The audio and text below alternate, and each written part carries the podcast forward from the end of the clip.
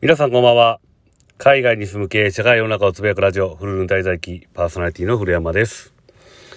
えー、今日も日本からお届けしております。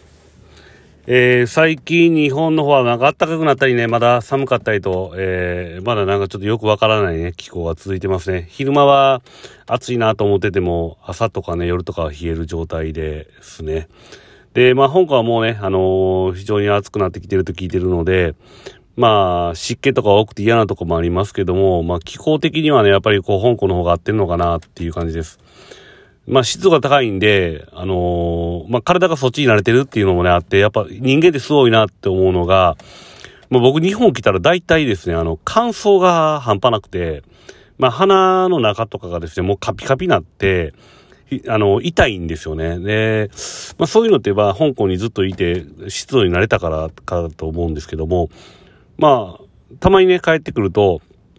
まあ肌がね、乾燥してこうカサカサになったりとかもするので、まあ、非常にですね、あの、まあ人間の順応性ってすごいなっていうのを改めて思っている今日この頃です。で、えー、まあ、先週1週間でですね、結構ですね、あのいろいろとこう動きがありました。まあ、そのことのね、あの情報共有というかしていきたいと思います。まず1個がですね、あの、初めて、えー、今回メルポットでクレープっていうね、クレープの業態で、えー、祭事に参加させてもらいました。まあ、自社のブランドとしてね、祭事に出るのっていうのは、まあ、香港の方で、一度は、えー、あれはプリンですね。プリンの業態で、えー、出たことがあるんですけども、まあ、たった1日だけやったんで、今回2日間、まあ、ぶっ通しで、えー、祭事の方に出ることになりました。で、まあ、あれですね、えっと、舞島っていうところですね。まあ、USJ とか近くにある舞島っていうところで出たんですけども、まあ、1日目ね、場所が、なんか、その、言ってた場所だと、全然ね、集客ができなかった。で、やばいと思ってたんですけども、2日目ですね、ちょっと場所を変えて、場所変えたっていうのを、そのホテルの周辺だったんですけど、そのホテルの周辺の駐車場に、えー、出せることになって、まあ、一気にですね、あの、まあ、在庫とかですね、処理できるぐらい、まあ、足りないぐらいですね、え売り上げを上げることができました。で、久しぶりに、まあ、うちの社員たちとね、あの、プラス、ね、あの、急遽呼び出して来てくれた、あの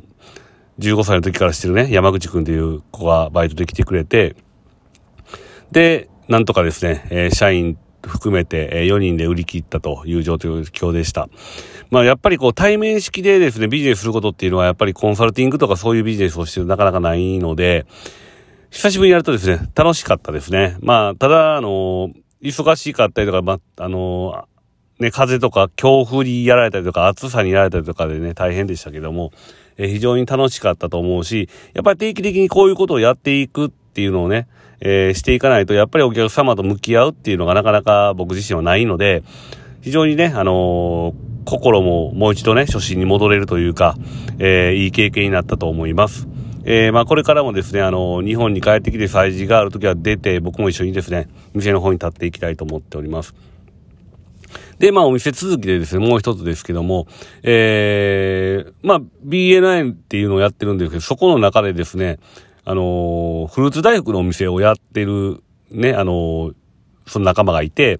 その仲間がそのお店をですね、あの、手放したいっていう話を前から聞いてて、で、その中でですね、一回見に行ってみようよっていうので見に行ってきました。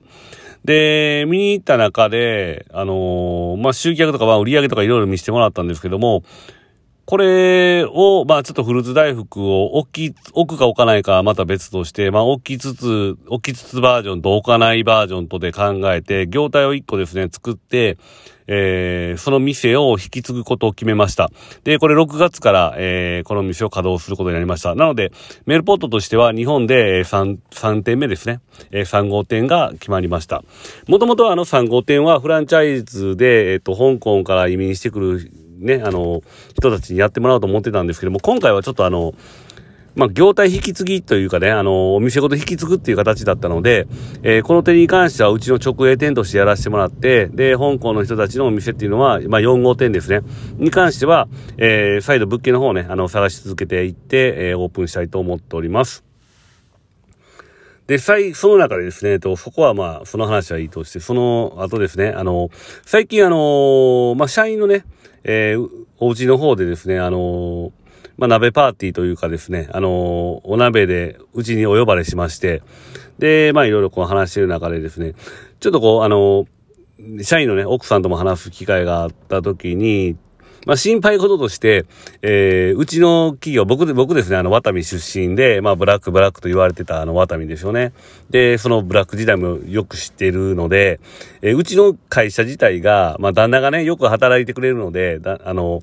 うちの会社ブラックなんじゃないかっていう疑惑がちょっと出まして、で、そこに対してですね、あの、ちょっとまあ弁明というか、ね、僕自身が考えてるね、あの仕事っていうものに対しての考え方をね、ちょっとお話ししたいと思います。で、まあ仕事ってね、あの、僕結構中毒性があるものやと思ってて、特にうまくいき始めると、そのうまくいき始めたその感覚っていうのをずっと持ってるというか、要は、仕事でね、あの、今までうまくいってなかった人っていうのはそんなに中毒性なくて、休みたい休みたいと思うと思うんですけども、成功してる経験のある人間はね、特に、こう、仕事のね、ワークホリック状態になっていくと思うんですね。で、僕自身もそうだし、やっぱり成功して、えー、いろんなものがこう、うまくいってお金が稼げたとかなってくると、楽しくて、なんか仕事してないと落ち着かないってなっちゃうんですよね。で、僕自身は、やっぱりもう完全にワークホリックな人間やと思うし、まあ、いつもね、仕事のこと考えてます。まあ、で、どうやってお金を儲けるか、えー、仕組みをどうやって作るのかとかね、えー、物事をどうやって繋げていくのかっていうのをね、あのー、常に考えてます。ただまあ、これはね、自分の趣味でやってることなんで、まあ、実際ブラックじゃないと思うし、あのまあ、社員にそれをね、押し付けるつもりは全くないです。ただ、まあ、あの、楽しいと思ってね、その成功体験のある人間であればあるほど、ここに関しては、ついついやってしまうところはあると思うんです。で、できてなかった人間っていうのはね、休みのことばっかり考えるんですけども、できる人間とかアイデア豊富なね、人っていうのは、ついついね、そこを考えちゃうんですね。要はあの、例えばプロのサッカー選手とか、プロの野球選手とかが自分のパフォーマンスを出す場所っていうのはね、試合とかで出すんですけども、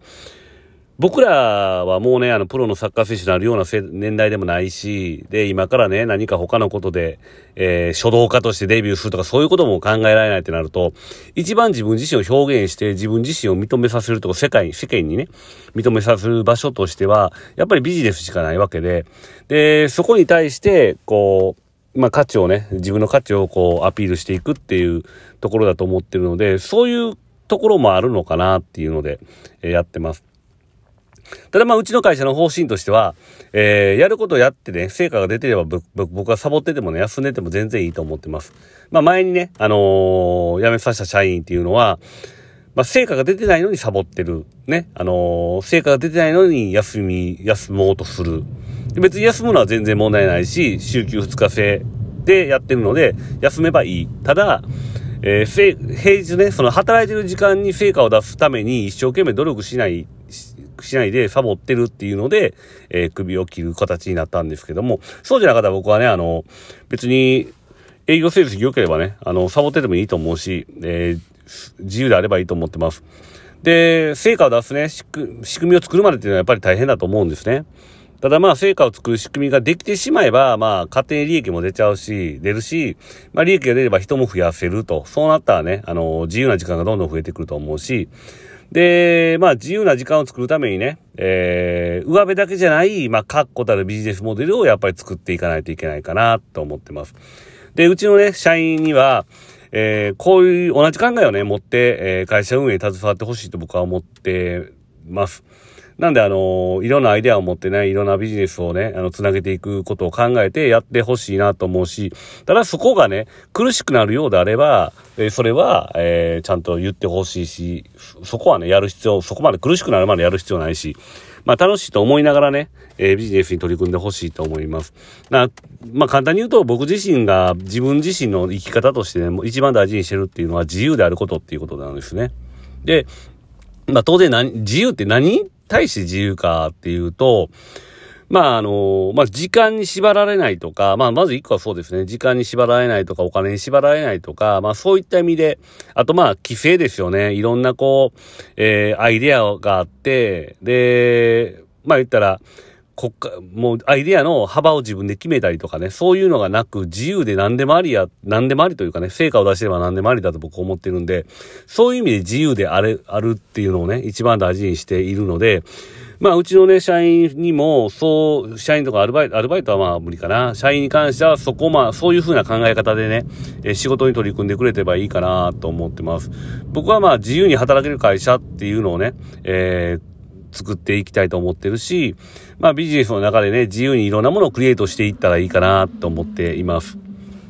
まあそんなことをね、あのー、まあ前回のこう、お家にお呼ばれパーティーの中でね、えー、考えさせられるきっかけがありました。ただまあ自由といってもですね、自由にはやっぱり責任っていうのがやっぱりあって、責任が問われるところがたくさんあって、自由であるためには、えー、その義務を果たさないといけないし、で、それがお金なのかもしれないし、それが利益なのかもしれないし、それが労働時間なのかもしれないけども、